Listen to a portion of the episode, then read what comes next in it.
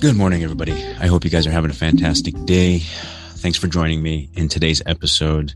Um, we're going to do some rapid fire news, cannabis space, always a lot happening. And then I'm going to really kind of dive into some of my paranoias around legalization and kind of what's going on, um, almost uh, like the globalization of cannabis, um, as we're seeing other countries do something very similar. And, you know, for example, we have like this one here.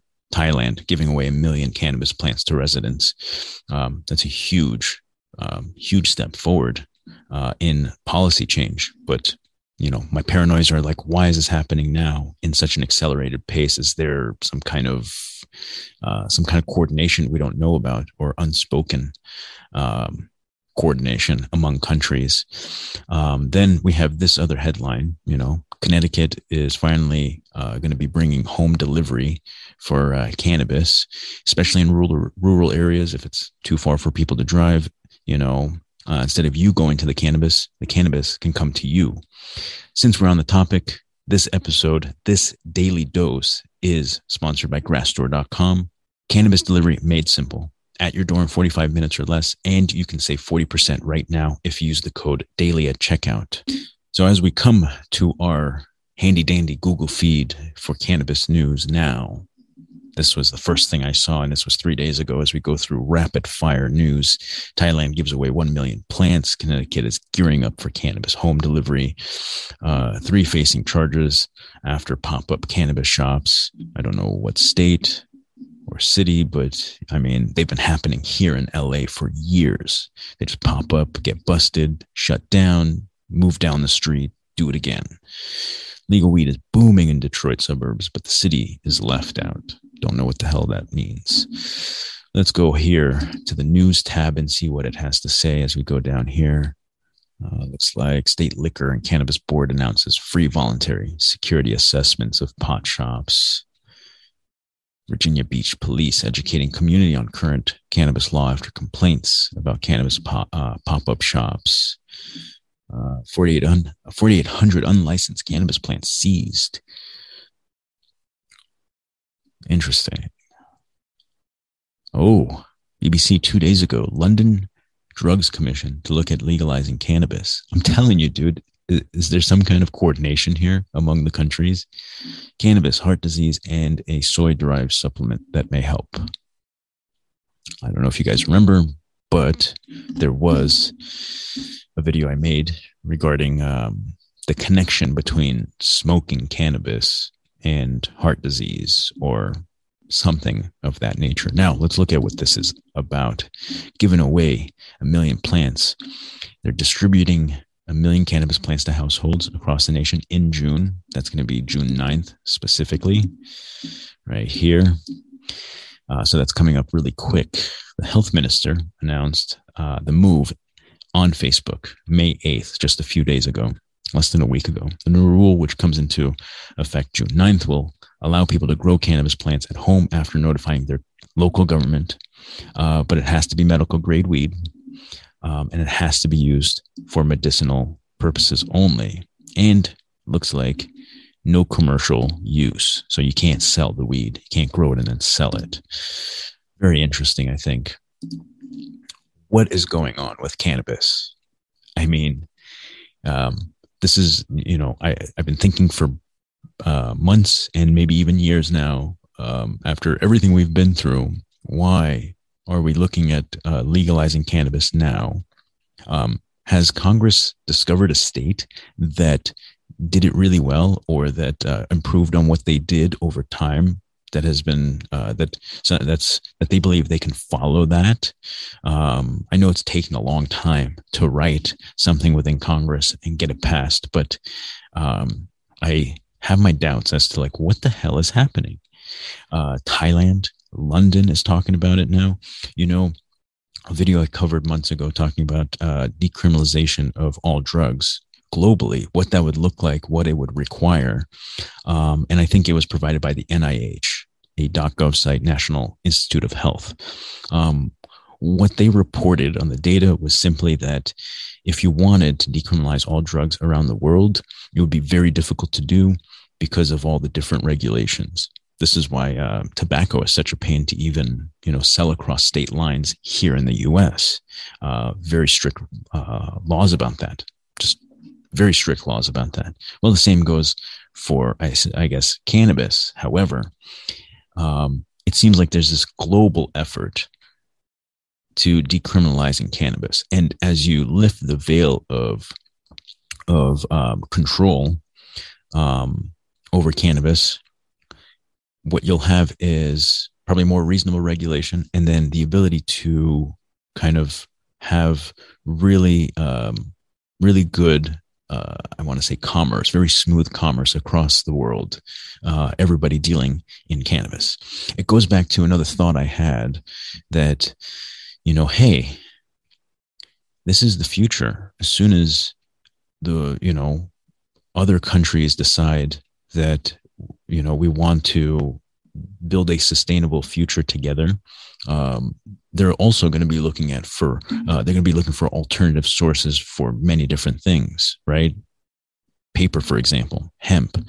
So it's it's going to be a huge industry. Could this you know coordination uh, unspoken coordination um, i don't think it's coincidental that it's all kind of happening all at the same time.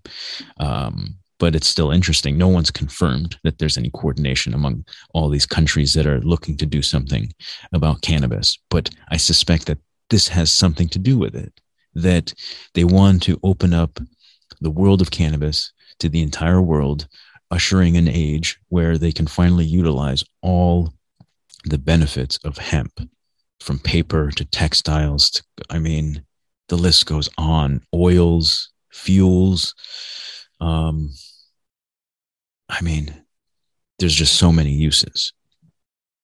So, as I mentioned in that previous video, if you're looking for a job and job security, that is one place you can definitely lean on long term because uh, I think it's going to be a bright future there. And of course, it's going to bring about a um, this. Uh, it's going to usher in this world of sustainability that we're all um, really uh, kind of desiring right now that we all kind of feel the pressures of climate change and um, the impacts that we're having on the oceans. And so, therefore, this might be a huge step forward. I mean, you got Elon Musk working on um, electric cars, which will reduce emissions. I mean, there's billions of cars on the road every single day for long periods of time. Imagine you know the uh, the pollution from idle vehicles stuck in traffic for two or three hours and this happens every single day. Um, so that's going to be huge right?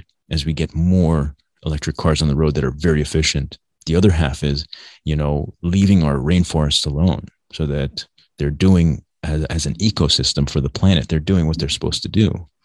It helps heal the planet um, same for the oceans. And then that way we can start building and using materials that are very abundant, grow um, very rapidly. So, hemp in this instance. It's an exciting kind of future, but I'm still paranoid as to like what the future of cannabis is going to look like. These are all things that'll happen down the road. It's not going to happen tomorrow. Uh, but I question like why are we like rushing towards legalization? Is it just the taxation that uh, the government is after, or is there something else?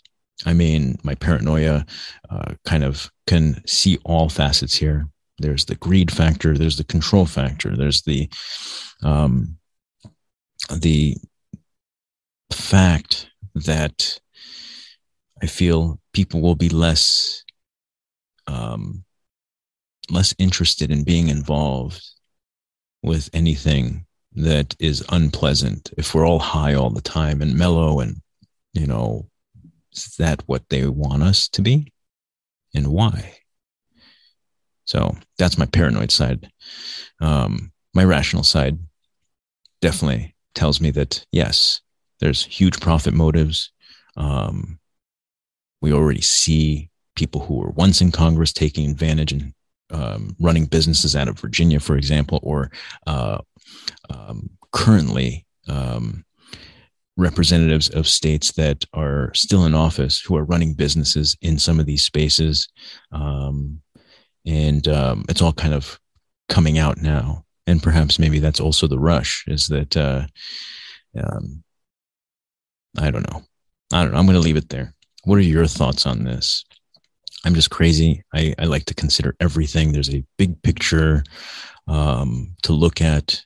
And as, you know, we project what those outcomes may look like, there, you know, there's many variables that can change them, of course. But uh, when we think about human nature and greed and behavior, you know, there are things that we can also kind of expect as a norm. Uh, and we shouldn't be surprised if they start occurring. So, yeah, I'll catch you guys next week. Hopefully, we can get those guests on, starting with uh, Mitchell Yas talking about uh, pain management long term, some of the methods that he has developed over 20 years, um, and how it may possibly help you manage your pain long term um, in a safer and more effective way. Then we are working on a second guest for next week. If they're able to make it, it is Top Shelf Hemp Company, a farm out of, I believe, Kansas. And um, if they are open to coming in and having a discussion, I would love to pick their brain about what is going on with the uh, alternative THC products. They're heavy in the game and uh, they might be able to answer a lot of questions you have, a lot of questions I have. So, looking forward to it. Have a great weekend. I hope I've left you with some things to think about.